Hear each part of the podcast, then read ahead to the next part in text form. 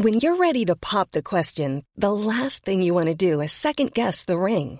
At Bluenile.com, you can design a one of a kind ring with the ease and convenience of shopping online. Choose your diamond and setting. When you find the one, you'll get it delivered right to your door. Go to Bluenile.com and use promo code LISTEN to get $50 off your purchase of $500 or more. That's code LISTEN at Bluenile.com for $50 off your purchase. Bluenile.com code LISTEN. Hold up. What was that? Boring. No flavor. That was as bad as those leftovers you ate all week. Keke Palmer here, and it's time to say hello to something fresh and guilt-free. Hello Fresh. Jazz up dinner with pecan-crusted chicken or garlic butter shrimp scampi. Now that's music to my mouth. Hello Fresh. Let's get this dinner party started. Discover all the delicious possibilities at hellofresh.com.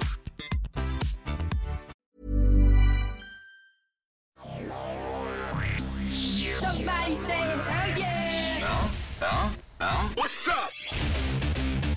He's better than Oprah. Come on, y'all.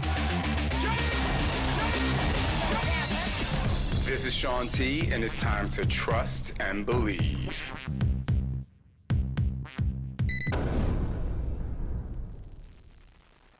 Welcome to Trust and Believe. I'm your host, Shaun T, and today we're going to enhance your ability to trust and believe and being able to speak freely and be truly you. We are here with a friend of the show, Mr. Aaron Alexander. What's up?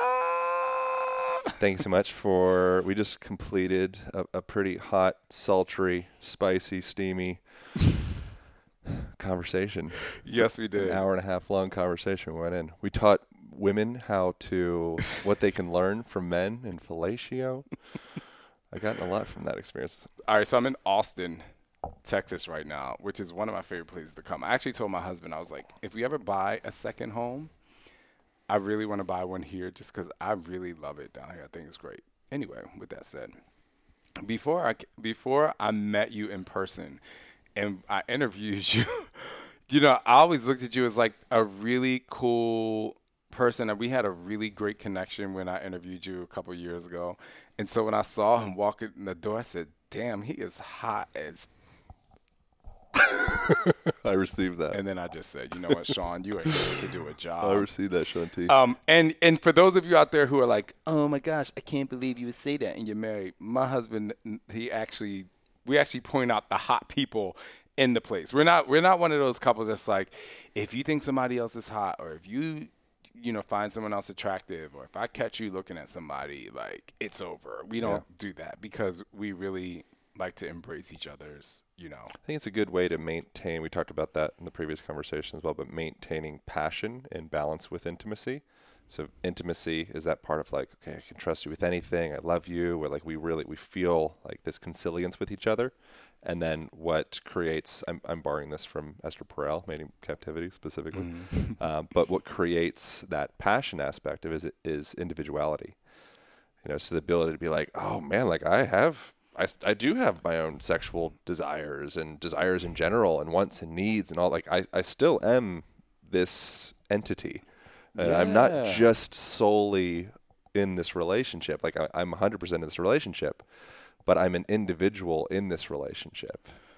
I just officiated a wedding, and one of the things that I, one of the things that I said during my, my passage was, I I do not like when people say that's my better half. Mm. I'm like because if you are operating on halves, then you are not reaching your full potential individually or as a couple. Yeah, well, it's you just know? codependence. Right. And so I was like, no, that's another whole part of you. You know, I just want people to like operate as a whole and just to be able to I think that's the way you can you can truly grow and that's a, another way that you can accept when someone else is growing because if you're only living half of who you are because you're giving the other half to this other person then when you see them you know taking off like a hot air balloon full of like fire then and you're stuck down you're to be like you're to be jealous and mad and that's not necessary Yeah. Well, finding security in yourself, I think, is like a major foundation for most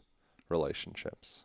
I'm still sorting that out myself, but full. are you in a relationship Uh, We literally are like in the process of, I think, breaking up right now. Um, I still would like to be in the relationship. I also acknowledge that it's it's had its challenges. We we differ and clash in enough ways that it makes things challenging. Um, and so I'm kind of in process of navigating that right now. We had like a therapy thing last night. We're you know maybe not for very long. We're in a transition phase right now. We'll see where that goes. Is your partner like you where they kind of I feel like when I look at you and I talk to you, you look at life as a full experience whereas, you know, if this isn't working or like I'm really to make sure I'm looking at the big picture before I make some crazy decision or get really mad about a decision that someone else is making or, or do they look at this possible splitting apart is like this horrible thing and like you're a horrible person for wanting Well, to she do this. does a better job. So originally, the, the the main one of the main splits was what her deepest, and we're going to do a, a podcast on my podcast about this. You know, so this isn't with like, her. Yeah. That's cool. Um, but one of her deepest wounds or traumas would be not being chosen all the way, uh, particularly from a man. You know, so her father, her brother, she's like had, you know, past relationships, um, not being like the most important thing, not being like the jewel or being just absolutely all the way chosen. Um, and so within that, I've had, uh, I have historically had a tendency of um, commitment, like marriage level commitment, is something that's has has been kind of scary for me. Uh, it's been something that feels like it potentially threatens this, you know, sensation of freedom. And so my tendency is to want to maintain like relationship diversity in some way, like flirtation or messages, or like I don't, I, I, I have, I think fear around shutting down like all other connections with females, and that become that rubs her deepest wounds like the worst possible way, and so um, trust became a challenging aspect of our relationship. And it's a, a part of that. And the interesting thing, I think, uh, is what if I'm in a container with a person or in a conversation, whatever it may be, where I, I feel like I feel safe to be able to express any parts, like attraction or, or just anything, shame, guilt, like whatever it may be, um, but particularly with like sexuality then suddenly it reduces the magnetism to wanting to wander out, and having wandering eyes, and being like, "Oh, we should have threesomes. We should, you know, all the things." When it feels like there's that that freedom within the relationship, suddenly to me, I'm like, "Oh, it's you know, not that interesting." Yeah. But when it feels like it's like, "Oh no, absolutely not. That is the worst possible thing that could happen. Like that's, you know, game ender, game closer. Like no chance." Then suddenly it becomes interesting. Well, it sounds like you just don't like to be trapped in a box. our perception of an experience isn't necessarily absolutely true to the experience. But yeah, I can I can have that sensation of like feeling trapped. That's very true when you say that because my husband and I, I definitely have experiences. We're like, oh, you know, we should try this or we should do this, and then we're like, that didn't necessarily end up the Yeah. way that I fantasized Usually when you it. do it, it's not that amazing. right. You know, like and and I think there is something really beautiful about for, for me a, a um, primary partner or a monogamous partner or someone that's like it really is like you have that that built up trust and emotional connection and they're like you know your wife or your husband or someone that you have that level of connection with and typically in my experience wandering away from that it's more the the idea of it that is really interesting but the actual physical act is also can be pretty interesting as well yeah, for sure. um, but I think it's it's more the desire and the idea and the build up and the visualization and the fantasy. You know, the actual thing oftentimes isn't as as um, special as the the build up was in, in my experience. I just think our minds are, our creative minds are much more powerful Oh yeah, um, than people might think. But I, I kind of want to continue to talk about this because a lot of people experience that, uh, especially if we can dive into relationships in general. Because you're what it sounds like is you're very much like me. Like I'm super flirtatious. I love interacting with people. I love the human experience. I love navigating different types of either messages or I just kind of love navigating through different types of conversations and subjects and topics because I believe it's where I learn best mm. because I'm learning from someone else where at this moment we have something very much in common. But if I looked at the totality of their life, I'm probably going to be like, wow, this person is much different than I thought. But you do kind of get to number one, find a way to connect with a person with something that's, you know, that you guys kind of have in common. And then you get to learn about the things that you don't have in common.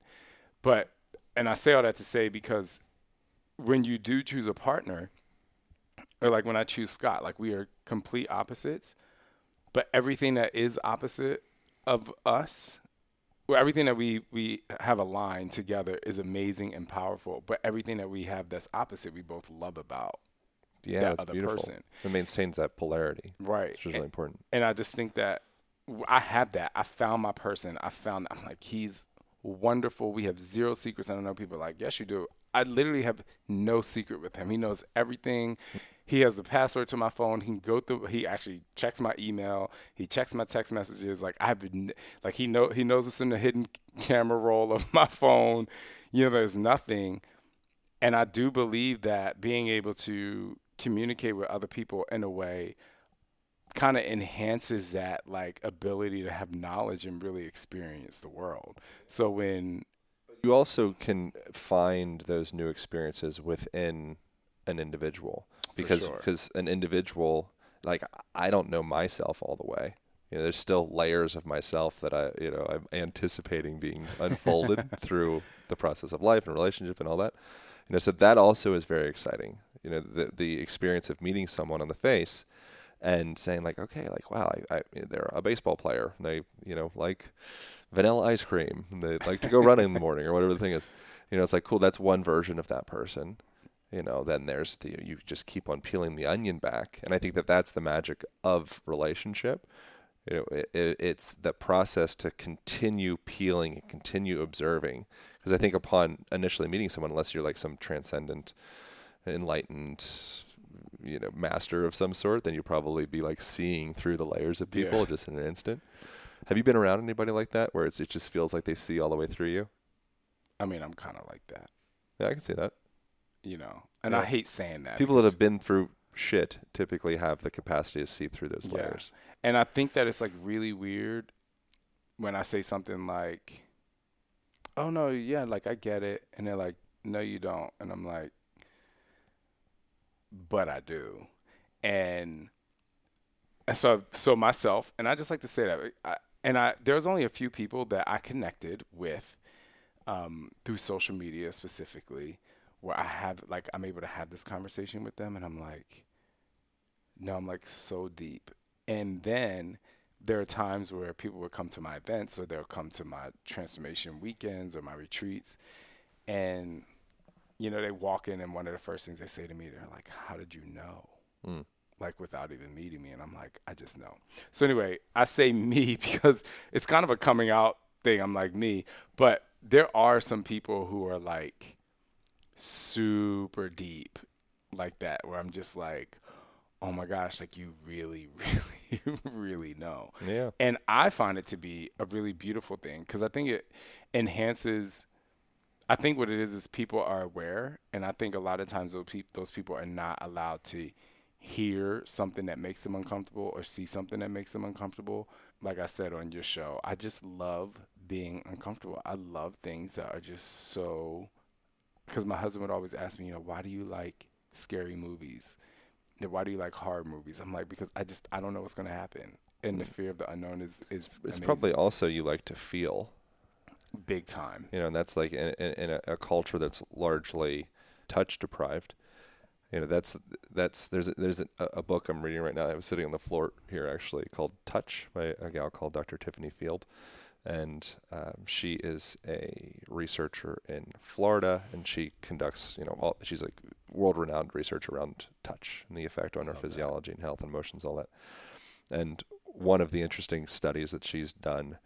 Um, was at a hospital in Florida with premature babies that were in incubators And what they found was that the babies that would just have two sessions of 15 minutes of massage each day would grow 47% faster than the babies that didn't have that physical touch.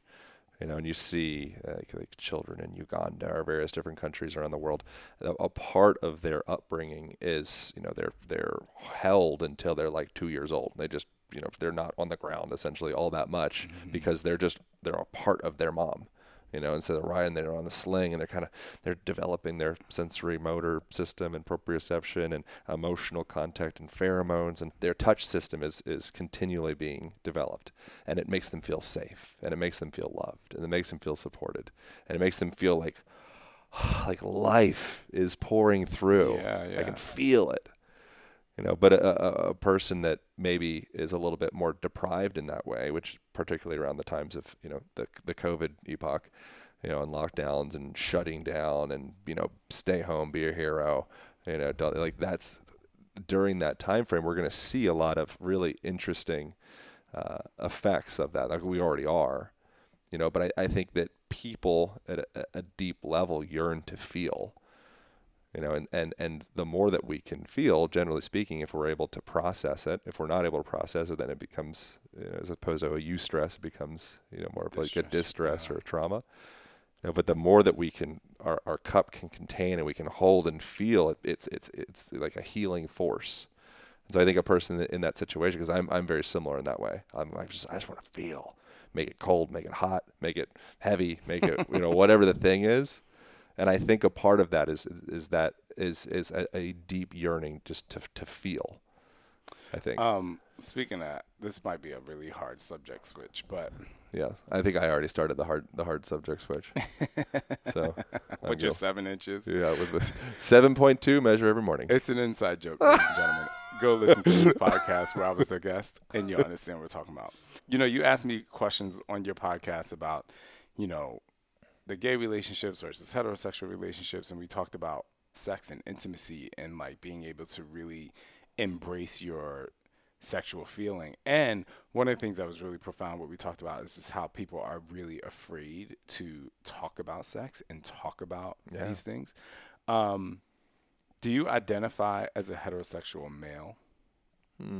I mean, you you mentioned on my podcast as well, like labels are funny, but I'm attracted. If you laid out a thousand men and a thousand women, I would analyze the potential of having sex with, you know, pretty much every woman, you know, and that wouldn't happen with with men. Right. and I think there's a lot of cultural influence. Um, you know, so growing up with the belief system of like, oh, what does that mean if you were attracted to a guy? You know, if you did have some type of you know sexually intimate experience with a guy, like what? There's there's so much deep baggage of shame in at least American culture in most most schools. For sure. And it's even worse in most other cultures, really, I would say. What cultures is homosexuality celebrated? The gay culture. Hmm. It's not celebrated anywhere. I mean, it's like parts of San Francisco and like you know, metropolitan cities, Yeah, but, but it's still it's it's isolated to like minority groups. it's isolated to LGBTQIA plus. You know, it's hmm. isolated to us, which is kind of weird because there are a lot of people out there who don't celebrate it or don't accept that as a part of culture or because of religion or because they're suppressing it yeah, that they still don't want to recognize it. I mean it's common all throughout nature. You know, so that, that that's the interesting thing, and we have there's so many parts of ourselves that um, you know we're uh, ashamed of, and they're completely biologically consistent with like as as you know quote unquote like normal as one could be. You know, if you look at it from the, the, lens of like And there's what no happens such thing as normal. some exactly you know so, but some percentage of animals in nature uh, for the most part there will be instances of homosexuality Right. and it's like it's fine it's just whatever it's just this thing Well, they're not an analyzed. Have you had an experience with a male sexually? well you know that i have because i told you before but but But yes I wanna- i gotta i gotta I, I gotta- didn't want to just. I did, you know I didn't want to be that person that's like, well, you've had an experience. yeah, I got a BJ. I got a BJ from a a, a, a fella that was conducting some type of like shamanic healing on my nuts.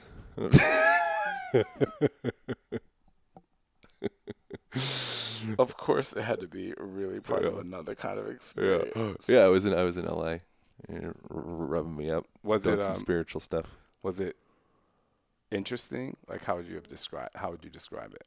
Yeah, a lot of shame, a lot of like, oh, you know, and like, okay, you know, I'm very just, I'm intrigued by new experiences, and I just, I just want to understand, you, you know, and so, and so within that, that was kind of the the thing. I've, I've, I've questioned, I've talked about, you know, on different my podcasts and different places, and just with friends and whatnot, of how does a person delineate and define what is my authentic truth compared to what has been just habituated upon me from parents and church and culture and you know all of those things.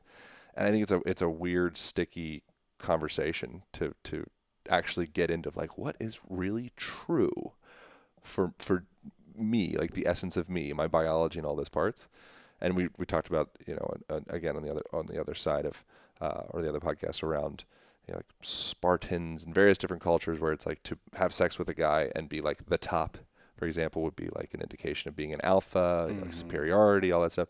And so in that culture, it's like the complete diametrical opposite scenario where it's like, no, you're the man because of that. Then you jump 2,000 years, you know, and, and 5,000 miles or whatever over later. And it's like, oh, no, no. It's, if you do that, it's the worst thing, It's a lifetime of forbidden, shame. Yeah. So it's like, what are these belief systems and stories and you know all of that? It's just, so, so parsing that apart, I find really interesting. And so that was a part of my um, being open to like, you know, he asked if he was like, can I, you know, give you a BJ? And I'm like, like, yeah. I think there was like a mechanical stimulation, and then also I think a part of the uh, the ability to actually get hard during it. Probably a part of it is like the anxiety and like all these different parts that are built up. And that's I think how people develop fetishes as well. You know, it's like, whoa, this is spicy in here. Well, you know, I wasn't gonna ask. I was gonna say it, but I like that. You know, in the gay world, you're not just gonna like. I don't want people to be like, "Oh, Shaun told the world that Aaron got a blowjob from a guy." No, it's fine. Ever catch yourself eating the same flavorless dinner three days in a row?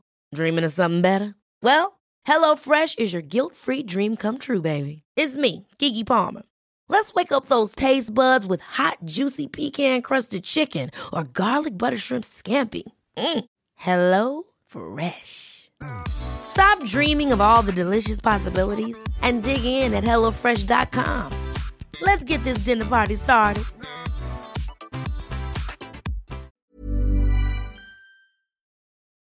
I think that like one of the reasons why I did want to authentically ask that question is because you were talking about, you know, how like people who like who like to feel, and it's not just physical touch. It's you know feeling energy, feeling emotion, feeling you know just feeling all kinds of different things. Like that. And so for me, I am an emotionally driven person.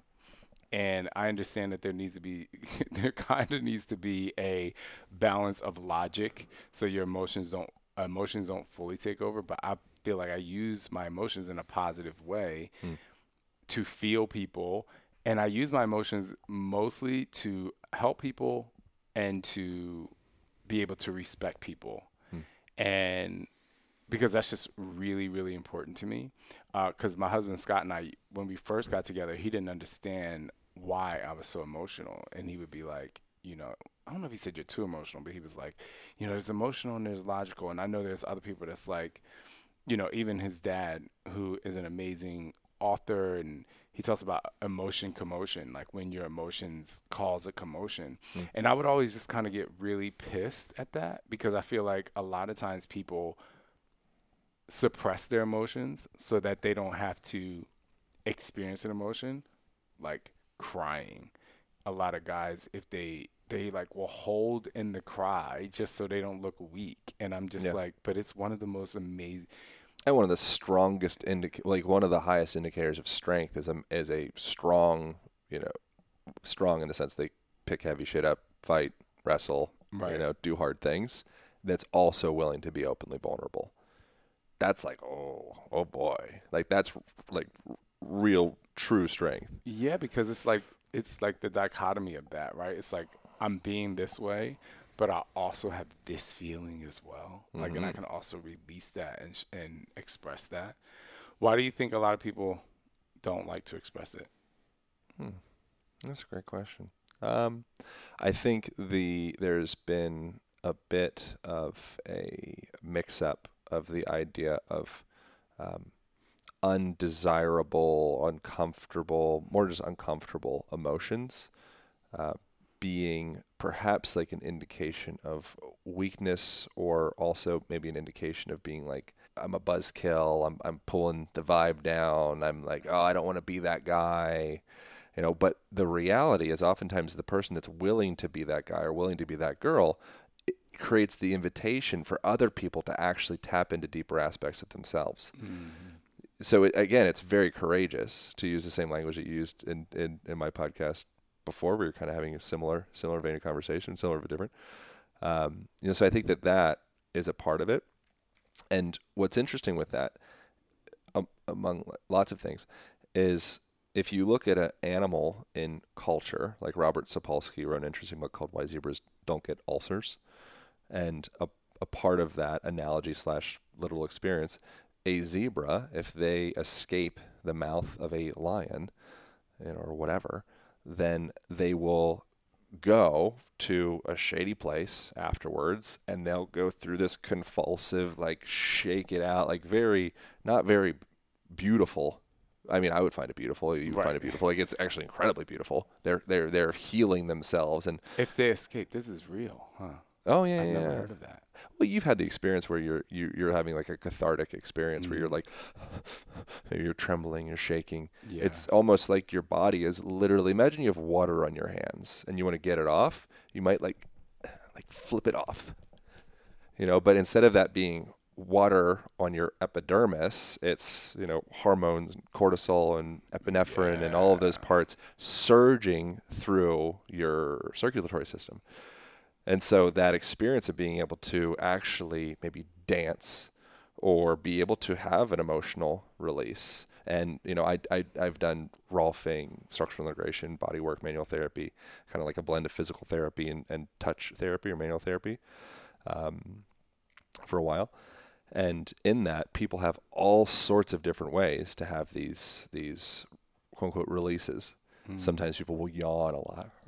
Like sometimes people will just weep. You know, sometimes people will laugh and just be laughing for five minutes. And all of that in our culture, we find certain expressions to be socially acceptable and fine. So I, you know, I, I, I say uh, to, to clients, I don't think I say this, and like, you know, I don't think I talk about this too much, um, but laughter oftentimes is a, is a close cousin to sadness, you know, and, or shame or like deep hurt. And so this is the Joker. On the face, on the outside, superficially, you can you have this deep emotive pent up sensation. And it could come out as rage, it could come out as sadness. Rage would be it would indicate maybe power. you know, it's a right. suggestion like you have control, but really you hurt. You're in pain. You feel unloved, you feel scared, you feel left out, you feel any of that. And instead of being with that sensation, you instead express, flip the f- table over. I'm in control. Yep. That is a hurt boy or girl. You know, and it's so beautiful. It really I mean, if you're not the recipient, but you but But but, but, you there's mean. the Yeah. availability if I mean if they're being dangerous and they need to you know be tended to in whatever way makes them not be dangerous anymore but you know, to themselves or, or other people but to be an individual to have that awareness that oh this person that's expressing rage expressing anger expressing whatever it may be it's like okay like I actually can have compassion for this I don't need to invite you into my life you know I don't need to like Right. like receive your abuse but I don't need to just say like, "Oh, f- that guy, he's an asshole." It's like, no, no, he's a hurt little boy or a hurt little girl. You know, but but what I was saying with that is is the the, the laughter part is something that we accept as being like, "Oh, he's fine." He's just he's just laughing it off. yeah. And so with like with body work and such or massage, you can touch certain parts of the body and it, it might be like ticklish, I'm not saying like rubbing a, a you know a feather on your armpit, but like leaning deep pressure into somewhere your psoas or whatever it may be, and then person might be like ha ha ha ha like oh that's you know I'm just ticklish there, but then shortly after you get through that ticklishness, oftentimes it will turn into like oh no it's actually really painful Right. oh, it's actually been pent up for whoever, you know, God knows how long. And then oftentimes with that as well, there could be other forms of, of emotive releases on like the other side of that. But the the face is laughter because that's what culture accepts as being like, oh, okay, he's fine. There's one thing that I want to do, and I do want to get certified in like massage or body work. Oh, it'd be such a good idea. I think the problem is, I'm like, who am I going to work on? Like, Mm. you know, it would be hard for me to put on a website like I'm a massage Well, therapist, and No, you don't need to work on anybody. but I want to practice. Yeah, you wanna I think it's amazing. It'd be so beautiful if people massage is supportive, and by massage I just mean touch, particularly like the flavor of touch being one coming from a lens of care and compassion and support, and like I care about you, Yes. Causes babies in an incubator to double their growth rate. Same food, same everything, because it sends the indication that oh wow I'm loved, I'm loved, I'm safe, I'm a part of the tribe. It reduces blood pressure. It's supportive for cognitive function. It's supportive for like every aspect of your health and well-being. Touch through you know compassionate, loving, supportive touch, it makes everything work better. Yeah. You know, and, and when a person, the worst thing you could do to a person is put them in solitary confinement. You know, which I'm actually doing a, a darkness retreat in like two weeks. So I'm, I'm I'm volunteering to put myself into essentially solitary confinement, but in the dark for for five days, which probably isn't that big of a deal. But But just alone yeah, and food. Are you Uh, doing? Yeah, so somebody there's they have like a double panel whatever situation where they can like they bring you one thing of food each day, and then they like shovel it through. Okay. Why are you doing? Um, I I think it's amazing, but there are a lot of people that's gonna be like, "Why are you doing this?" I think the reason that I'm doing it is I think I like new things. Why did I get a blowjob from a shaman? And not a shaman. um, I actually became less less gay, less gay curious after that. I would recommend it. Anybody that's like, you know, I mean, most most men in Western culture probably at some point have had like a gay dream or you know something along line, those lines, and they wake up and they're like, oh, what was that? You know, so I think that that having the experience, you know, I, like I, I'm, I'm, I'm here for it, and then afterwards, you're like, cool, like I did it. It's not just this like, but it was it like a? Did you have a like an orgasm? oh yeah, Oh wow. pretty quickly.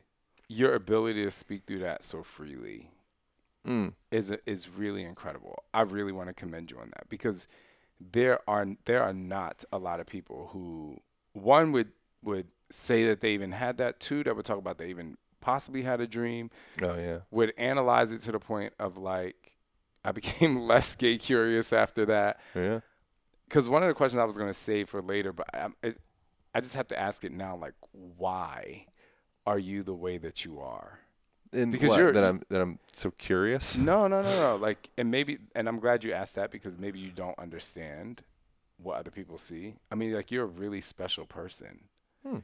And so, like, your brain is just like, it's very free. It's kind of like what you were saying about just kind of you in the relationship and, like, Hmm. you know. I think maybe I I appreciate you saying that. That's like really sweet. Um, come come from you especially. Um, but probably if I were having to dissect what would be some like pivotal turns to cause that to happen, probably would just be perhaps one um, being around uh, like hurt people growing up, um, having a pretty interesting family dynamic. My my my dad got um, very addicted to crack, cocaine. Not that I need to specify which version of crack.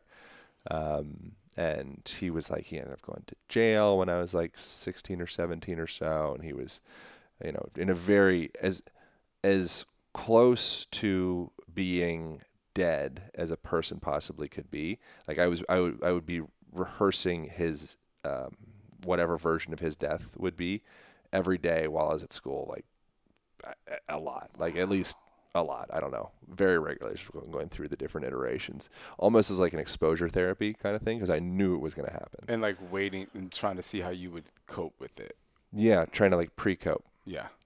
And so I think that that's probably interesting. Now he's doing like really amazing and well, and he's like a close friend, and you That's know, fantastic. very rare.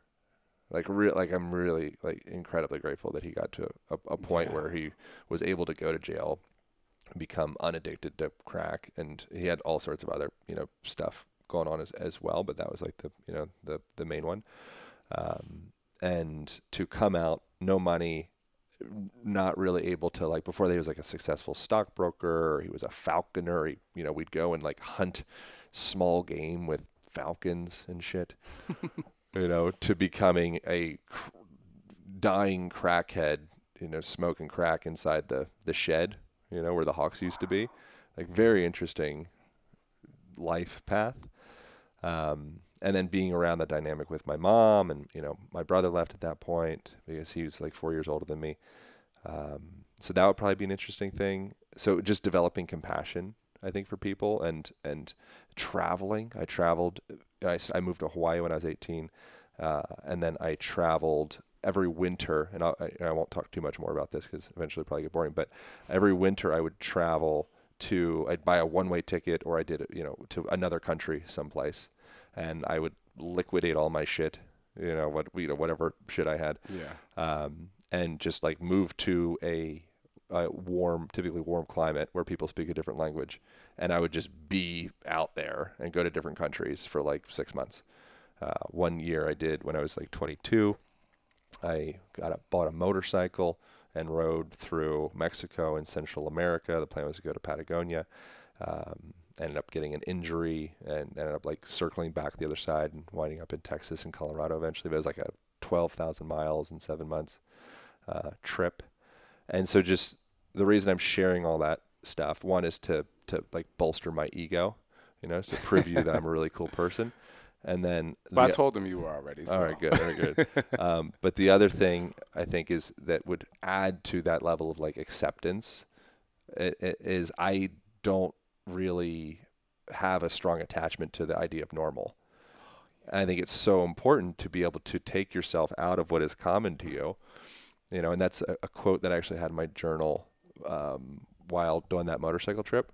I don't remember who it was, but somebody smarter than me will know what it is. But something along the lines of like the the point of traveling is to be able to return to where you came from and truly know it for the first time. Wow. Whereas if you are just in that container, you don't know.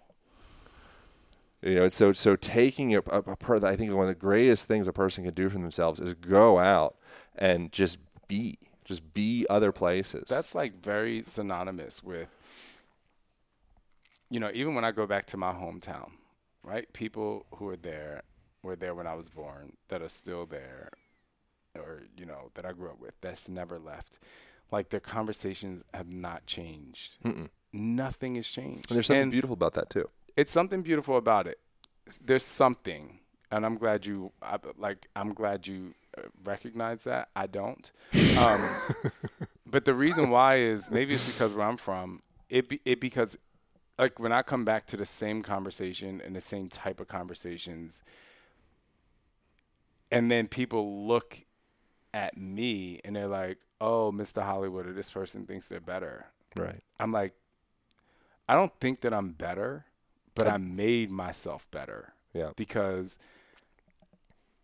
it was it wasn't comfortable for me to leave comfort, you know, to leave normalcy. It wasn't comfortable, but now that I'm there, I'm like I mean, yeah, there are plenty of people who stayed there that are doing really well and really happy and really great. I'm not saying everyone, but um I just feel like traveling is just such an incredible part of can be an incredible part of your growth. Being a human. Yeah, I mean, I lived in Istanbul, Turkey. I lived in Switzerland. I lived in Germany. I lived in so many places that I, that didn't speak the language. But I was going to ask you, of all of your travels, Mm. what is the big, like the most profound lesson you've ever learned? Hmm. I mean, first, I haven't traveled like that much. I've just, I just did. I was in a phase of doing that for like five or six seasons or something like that. Yeah, but do you live in your Um, hometown? Like, where were you born? No, I was born in Lancaster, Pennsylvania, Amish Right. country. Represent. So, right there. Was it Dorney Park or Hershey Park? yeah, Well, well I'm from. I mean. I, I grew up in Philly. oh shit. Philly. That's Philly and good. South Jersey. Come on. Yeah, Lancaster's like an hour away. I know. Wow. Maybe all right, that makes sense. It's all, similar. it's all adding up. exactly. It's all adding up. Um, I, I think probably greatest lesson that would be worthy of sharing. I don't know. Greatest lesson. I think probably that you're going to be all right. I think probably that the story that so an example when I was lots of different places traveling through Asia or traveling through maybe like Mexico particularly because Mexico is considered to be very dangerous even like especially by other Mexicans. Well, I mean, that's the first thing I thought about when you were like, "I'm riding a motorbike." I'm like, "Excuse me." so that's the so that's the thing. So that would probably be the biggest thing is people are I think 99% kind. And and then within that if if, if I placed myself in some precarious situation where I'm buying a bag of cocaine outside of a strip club at And 1 a, flashing 1, your 1 money. a.m. 1 a.m. and I'm white and barely speak the language and I pull a wad of pesos out of my pocket probably not the best situation, or at least er, increasing the statistical odds that there's going to be a problem. yeah, for sure. You know, but but most places in general, when you get there, like the more dangerous the place, in my experience with traveling thus far, uh, typically what I found is when a place is notorious for being dangerous. Now there are situations where like little like missiles being dropped and whatnot, but those people will probably be even more uh, gracious and supportive of you because they're like, "What the hell are you doing here? Like, how can I protect you? How can I support you?" Yeah, and so by going into those places where people are actually like, "Oh no, don't go to Juarez or you know whatever," you upon arriving there, what I found is the people were like even more kind because they were they were surprised that you're there, you know, and they want to make like a good name for the place. You know, and they they're see- concerned for you. yeah, they want to be supportive. And so suddenly you get, I just had this experience actually where I, I got off a plane from somewhere and there was a guy who was like kind of like Rain Man type individual, very like s- stupid smart. He was a British guy and he was traveling all around the country, uh, American country, America, um, doing this big trip and he's spending a bunch of money and he's like 20 years old or something and i'm on the plane with this person and i'm like picking his brain he was able to sit in s- complete utter stillness for the whole entire flight and i'm like twisting and turning doing all sort of stuff so I was, eventually i was like bro like what it like this is like some enlightened master that i'm sitting beside um, and I think his name's Harry, like Harry Boots or something on Instagram. I looked up his thing. Uh, but after that, I was like, I want to um, take care of this person. You know, they're traveling, they're 20 years old, you know, so I wanted, like, I'm like, how can I support? How can I help? You know, so I ended up buying him uh, his Uber thing to his place. It wasn't a big deal. It was twelve dollars or something. But it was just like that inclination that I had to be like, wow, here's this guy, this this young guy from across the world, all by himself. Like, whoa, like how do I enhance and lubricate and like support this person's experience? Like take care of them. That part in myself is everywhere. You know, and so so that I think probably if there's like one thing that I've I would that's worth sharing around traveling would probably be that you know I don't know what the exact perfect statistical odd would be, but like 99% of most cultures are super kind. The fantasy in your mind is always better than the reality a lot of times. But, you know, you go to these places and you're like, oh my gosh, it's going to be that. Or it's just like people who suffer from anxiety. It's like, which is me. It's like, this is going to happen. This is the worst. But you get there. Do you you suffer from anxiety? Yeah. Well, Oh, interesting. What does that I'm- look like? I'm, I'm much better Hmm. now, for sure. It's horrible. Mm. It is- When does it show up? What is it like? What's the experience? Uh, my experience is like sickness. Like if I, well, not now. I'm so much better. Like three years ago, like I die. I was gonna die every day of a different disease. Like it was terrible. It was so terrible. I felt like I was living in a cloud. Hmm. You know, I was just kind of like a zombie, like living and doing what I needed to do, but internally, like I was. I, it's so hard to describe. It's like walking in clear quicksand. Like you just constantly feel like you're melting, like sinking. Yeah. But for some reason you're not. But you just don't feel whole. Mm. Um, Do you remember the earliest memory of you having feeling that sensation? I do. It was for some reason when my mom would leave me home, she would go out with her friends, like on a weeknight, and I was home with the step monster, Mm. and I was just like, oh my gosh, like it. I would. I remember going to the window like every five seconds. When is she gonna come home? Like when is the car gonna pull down the street? Like I could see, where it looked like this huge street and I go back home now and it's like the size of my phone, kind of, you know, so small. Isn't that isn't that weird when you go to your parents' house? Yes. It looks like it's like a model, like a miniature model. Yeah, it's crazy. And I'm like watching every car and like hoping it's her and it's not her. And then she says she's going to be home at eight o'clock and she's not at home at eight o'clock. And I'm just like, you know, because it was always my fear of was this, is the sexual abuse going to happen at a different time? Because I was like comfortable at when it happened in the middle of the night. Don't ask me why I was comfortable with it. But I'm like, oh my gosh, like so that's when I felt like my anxiety kind of started. That's that's very common. If you if you have if you can anticipate something stressful, it becomes dramatically less stressful. Yeah. That's happened in like the like during the the time where the Nazis were doing their whole like blitzkrieg thing and they're dropping bombs and whatnot. When they um, were dropping them sporadically, then the cortisol and the anxiety and all of that, like just the reported anxiety of, of the people in the places, was very high. But when you knew they're coming, it's two o'clock, they're going to be dropping some bombs, you just deal. It just becomes normal. Because you can do something with that. Yeah, you can start to stel- like self-regulate and organize and build yourself up to the anticipation and expectation, and then it's it's as was expected, you know. And you're like, okay, cool, I can process. Like the human, Right. the human is so interesting in our capacity to be able to buffer like so much.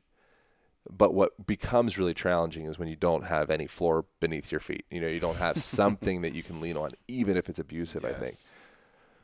Pretty So that's that was my earliest, and then yeah, then it I think then with so many, it felt like there was this like rapid fire people dying of cancer. You know, as when I was a kid, like either church folk or family members, or it's just like you know somebody passing away. So then it just, I think it switched to like health anxiety. It just exacerbated it, and then it got 18 times like I say 18 times worse, but when I had kids, it became even worse. Hmm.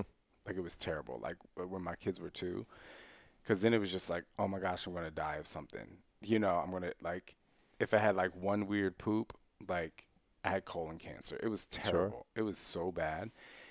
And then I just had to like, you know, through therapy, and then I just had to like. I remember my husband just kept saying, "What are the facts? What are the facts?" you know, and that would like really help me analyze the facts. I would be like scared to go to the doctor. It was just, it was bad. Where do you feel Um, that in your body when it when it happens? Like where is it in the body? I feel it throughout my entire body. There is no one place like there isn't.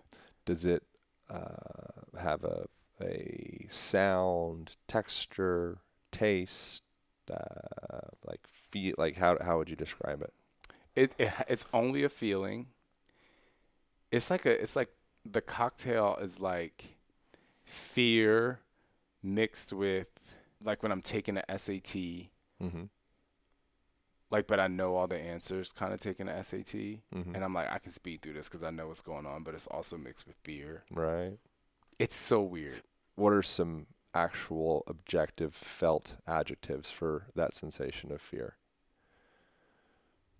Does it feel strong? Does it feel big, expansive, dense, contracted, No, it feels- vibrating, Mm-mm.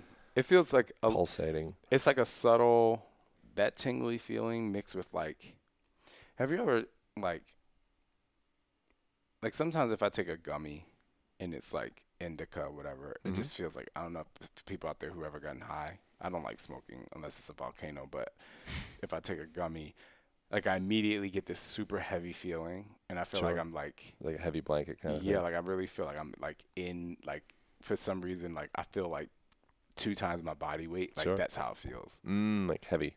So then when I have to like, if I have to work, if I have to have a phone call, if I have to talk to somebody, I feel like I'm lifting so much heaviness. Mm. What do you do when you have those experiences? Like, how do you engage with it, or or disassociate from it, or avoid it, or go deeper into it? I play tennis. Mm. I dance. I have sex. Mm-hmm. And I do like some box breathing, which really helps. Mm-hmm. Uh, but really, it's just like, and, and I have not experienced experienced this in a few years, so I'm which I'm really happy about. But I would it would just take time. Yeah. Like, it would take some time. I, I wonder if like sometimes in my experience slash other people have more like clinical experience working with trauma and like somatic stuff, you know, somatic body work and things Yeah. sort, uh, or or therapy. I I wonder. Oftentimes, I think that for me, I have a tendency of like wiggling around stuff. Oh. So I also would, would go, I'll go to jujitsu or I'll go hit a punching bag Very or I'll cool. go paddleboard, you, you know, or play, you call somebody, play, play, pickleball or like, you know, uh, want to have sex? Like, ah, get it out, you know? But I, I, I think that there also, or I feel that there also is the availability to say, ah, here's this sensation coming. I'm feeling my heart rate change. I'm feeling my breath start to go up into my shoulders. I'm feeling this heaviness in my body. I feel like I, you know, whatever the sensation is. And I think there also is another interesting direction is to actually investigate. You know, and say like, ah, like Yeah, what, but- like what, But the investigation is the is the worst for me. Yeah. Like, I should not investigate. what if you sat? What if what what would happen? How how would it be dangerous to like meditate in that in that No. circumstance? No, no, no. So That's what I mean by to tell you that. investigate. I mean like Oh. like okay, what if I just like sit down and breathe? I know Well- that might not be possible for some people. Yeah. I will tell you, and that's one thing I really forgot. The Headspace app like saved my life Sure. because I didn't really meditate before that. I was just kind of like, eh, Yeah. you know, when it would get really overwhelming, I would do the Headspace app and I would do like a 10 minute meditation. I would go outside because I love the stars Yeah. and I live in a great climate when it's not the summertime in Phoenix. And I would, I would go outside for 10 minutes and I would meditate and I would come back in the house and Scott would be like, you know, how do you feel? And I'm like, I feel amazing. And it was kind of like, it was kind of like taking Tylenol. like, you know, it's like, Yeah. it masked the feeling for four hours and it would like kind of creep back in. Yeah. But um, it really, really, meditation really helps. Hi, I'm Daniel, founder of Pretty Litter. Did you know cats tend to hide symptoms of sickness and pain? I learned this the hard way after losing my cat, Gingy. So I created Pretty Litter, a health monitoring litter that helps detect early signs of illness by changing colors, saving you money and potentially your cat's life. Pretty Litter is veterinarian developed, and it's the easiest way to keep tabs on your fur baby's health right at home. Go to prettylitter.com and use code ACAST for 20% off your first order and a free cat toy. Terms and conditions apply. See site for details. Ever catch yourself eating the same flavorless dinner three days in a row? Dreaming of something better? Well, HelloFresh is your guilt-free dream come true, baby. It's me, Keke Palmer. Let's wake up those taste buds with hot, juicy pecan-crusted chicken or garlic butter shrimp scampi. Mm. Hello Fresh. Stop dreaming of all the delicious possibilities and dig in at HelloFresh.com. Let's get this dinner party started.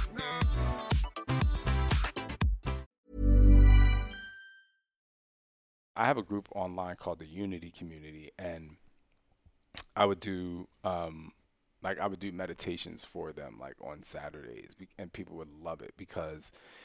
And the crazy thing is, like, I used to think 10 minutes of meditating was so long, but when I'm guiding the meditation, it it, it happens so much faster because it's just like you really get to connect to the breathing and the thoughts and the whatever. idea of meditation is you know, so you ask like why I'm gonna go do the five days sitting you Yeah. know alone In a dark. room. In sitting with that, you have no choice but to be with what is. You know, to use like Ram Dass talk.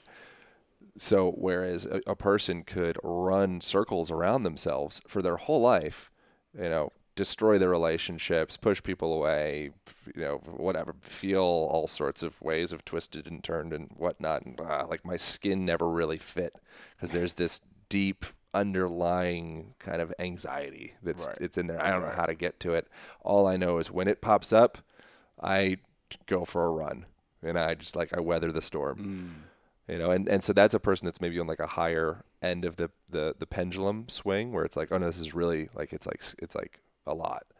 Um, but within that, I I feel that there is also an option to be with it and say, okay, I'm not going to run away from it. I'm not going to go have sex with somebody or go jerk off or you know any of that. I'm just feel like, ah, like okay, like where is this in my body? You know, does it have a color? Does it have a smell? does it have a does it have a, a density? Does it have a texture? You know, oh, okay, okay. What's behind that?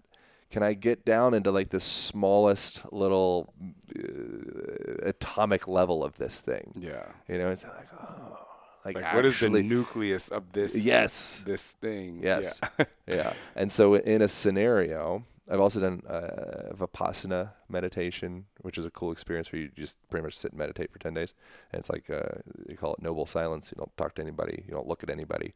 And well, they- that's very. That's that would be tough for me. oh yeah. Yeah, man. I'm, I mean, I'm, I'm like a wiggler. You've seen me this whole time. I'm sitting in 45 different positions. You want to know something funny? Hmm. So like when I first Scott and I, my husband and I are like so opposite. So we had to do like a long drive. One time I think we were driving from New York to LA or New York to Arizona. And he was like, I bet you can't be quiet for five minutes. and I was like, I was like, who the fuck can't be? I'm like, yes, I can. He's like, I bet you can't be quiet for five minutes. I was like, I absolutely can be quiet for five minutes. I was like, I don't like talking that much, whatever. So he starts the timer, and then I was like, but wait. And he's like, and I was like, okay, okay. I was like, I just have questions like, can I cough? Like, can I do these things? He's like, yeah, it's just like, just, you can't talk for five minutes. It was the hardest five minutes of my life. So, Sure. so when you say you're wiggling, and I get it. well, but so a lot of that can be like I was talking before of the. It's funny to try to figure out what we were talking about in this in this podcast compared to, to, to mine, but we were talking here of laughter, oftentimes being a disguise for sadness or like deeper hurt. Um, you know, within that, I think that that also can be a thing where someone can maybe almost like compulsively rearrange things, you know, or compulsively want to say something. Right. You know, it's like ah, it's just a lot of, a lot of stuff. You know, I just yeah, I just gotta get. I have this energy. I gotta get it out. I gotta change it. I gotta feel like I'm in control. You know, and so and and that's fine. Um, and there's lots of ways to self-soothe. You know, which is such a beautiful thing. And that's actually something interesting. Going back to the, the, the touch conversation, and then I'll get back on the other track. but uh, there was some other research that was not done by Tiffany Field, but uh, I don't know who actually conducted this, but it was done with adolescents and young, even younger children. In uh, researchers were were observing the amount of touch that these kids would engage in in McDonald's between Paris and Miami, and what they found is in Paris there was a lot more contact. It was just more normal uh, than the what the kids in Miami, which I would imagine Miami actually is more contact than a lot Yeah, of places in the country. so. Um, but what they found is that the kids that had more physical touch were uh, much less aggressive in school, for one thing, which is interesting. And there's like I think there's a part of like feeling a part of the tribe, feeling supported, feeling loved. Yeah. It's like it chills you out a little bit, you know. And then something else that was interesting was the kids that were in the Miami place uh, or McDonald's. They would notice that they would self-soothe a lot more, so they would like touch themselves Oh. which is kind of an interesting thing of just like this like we just want it's like physical stirring up the mechanoreceptors in our you know this this body thing it does something to us to like to soothe and i think there's also the potential availability to sit through the things and actually be with them as opposed to you know going out running kind of like avoiding the situation like ah ah this sucks like ah go Yeah, yeah, yeah, yeah. and there's also value in, in going and, and running and all of that um, You know, but just one of the practices that is, I think, less leveraged for me and probably a lot of people uh, would be actually instead of running it off, like what if I in, sit and meditate through and see what is on the other side and actually face this thing, you know, and running's great. But and you're going to do that in the dark. Yeah. So one time I was in Montreal and we went to a restaurant where all the servers were blind.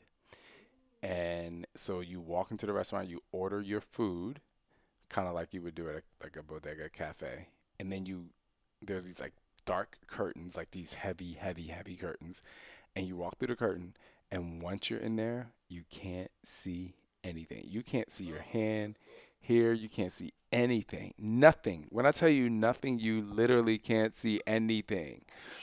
And eating like that was the wildest experience of my life because you sit down, you don't know who's sitting behind you. You you you only get to know the people you went with. You don't know where they're sitting until you know you start talking to them and their voice comes over there. Yeah. But eating like that was the wildest experience because not until that happened did I realize that you like when I when I see sweet potatoes, my taste buds start to Yeah, you have happen an, and you I an salivate expectation. and then I'm just like, oh, like I can't wait, but I'm eating this food on this plate and I have there's no expectation until it hits your tongue. Wouldn't it know? be great to have a relationship like that where you don't s- start to pre-filter all of the parts of themselves and the way that they're being or expressing or saying or any of that? And it's like because when you process that food, that information called food, without the visual system, it's it's probably in a lot of ways a much more authentic experience. You just accept it. Yeah, you're I mean, you ordered okay. it like you ordered your new spouse. Yeah. in a way. Yeah. Like you chose them, but like, how do you not? There's a there's a uh, I did a podcast recently considered the world's leading experts expert around the particularly what's referred to as the biopsychosocial model. But he's considered the world's leading experts expert around the particularly what's referred to as the biopsychosocial model of pain. Bio biology, psycho, mind, social, culture, uh, you know, model of pain. And in that he conducted a, a particular study around our per, how our perception affects our experience of pain. And one of the things that he, he did is he would take a cold rod and you know had had different subjects. He'd rub the cold rod on the people's arms, and then for one group they would have a blue light being projected at the same time, and the other group they would have a red light projected on their arm. And what they found was that the what what you would probably assume happened, cold rod that's red, they experience it as being like wow, like ah. You know, cold rod is as blue. They're like, oh, it's a you know, it's a cold rod, whatever. It's not as surprising. It's like not so bad. And so that's an interesting thing of how we are uh, doing very similar things within our daily life where you're perceiving things as a way based off of a preconceived filter that may have manifested itself when you were, you know, whatever abusive scenario in your life or traumatic, repressed, or whatever the thing may be. And it starts activating up all these signals, Yeah. and then you start seeing what are actually hoses. You think that they're snakes, and the whole world is covered with these, you know, snake-like hoses. But I you know, and you're and now you now suddenly your your physiological expression is chronically stressed. It's chronic. It's like in that stress threat response. Yes. Eventually, that translates to maybe uh, disrupting a person's sleep, disrupting their hormone regulation. You know, now suddenly maybe it's chronic fatigue. Now that person, as opposed to going to the root of what the f- is augmenting my filter on the world, they're going into okay, I need more caffeine, I need more testosterone, I need like more of all of this yeah, yeah. treating this topical expression. But maybe there's also the availability to come back in and say like what is the the deep internal uh, mental emotional um, aspect that maybe is, is starting to you know pull some of these physiological Yeah. levers I think that's a good challenge for. I'm going to challenge Scott and I to do that. Like if we have a conversation and, or maybe you know, pulling a not like an argument, but if we if if we have a discussion where we feel ourselves like you know kind of seeing the food before we get before we taste it, like Mm-hmm. meaning you know when someone starts to talk, you're already ready to comment before you even because you you know what they're going to say because you've seen the food before, you know, you heard it before, but instead of salivating at your response to just maybe be silent for 10 seconds after they say it to you so you can think about it first. I think that's a really great challenge for Well, that's if you look at your senses, you know, that, that's how what percentage of your senses are are built for anything but listening. Your eyes gather information. Your nose gathers information. Your ears gather information. Your skin gathers information. The only thing that projects information out is just this this one thing, like your your your mouth hole. like Why does it have to be a every hole? every other Why does it have to be a mouth hole? every other aspect of, of your selfhood is a a, a- Information a receiver, receiving yeah. system. You know, so so for that, perhaps there may be some association to how to live, you know, a more effective life.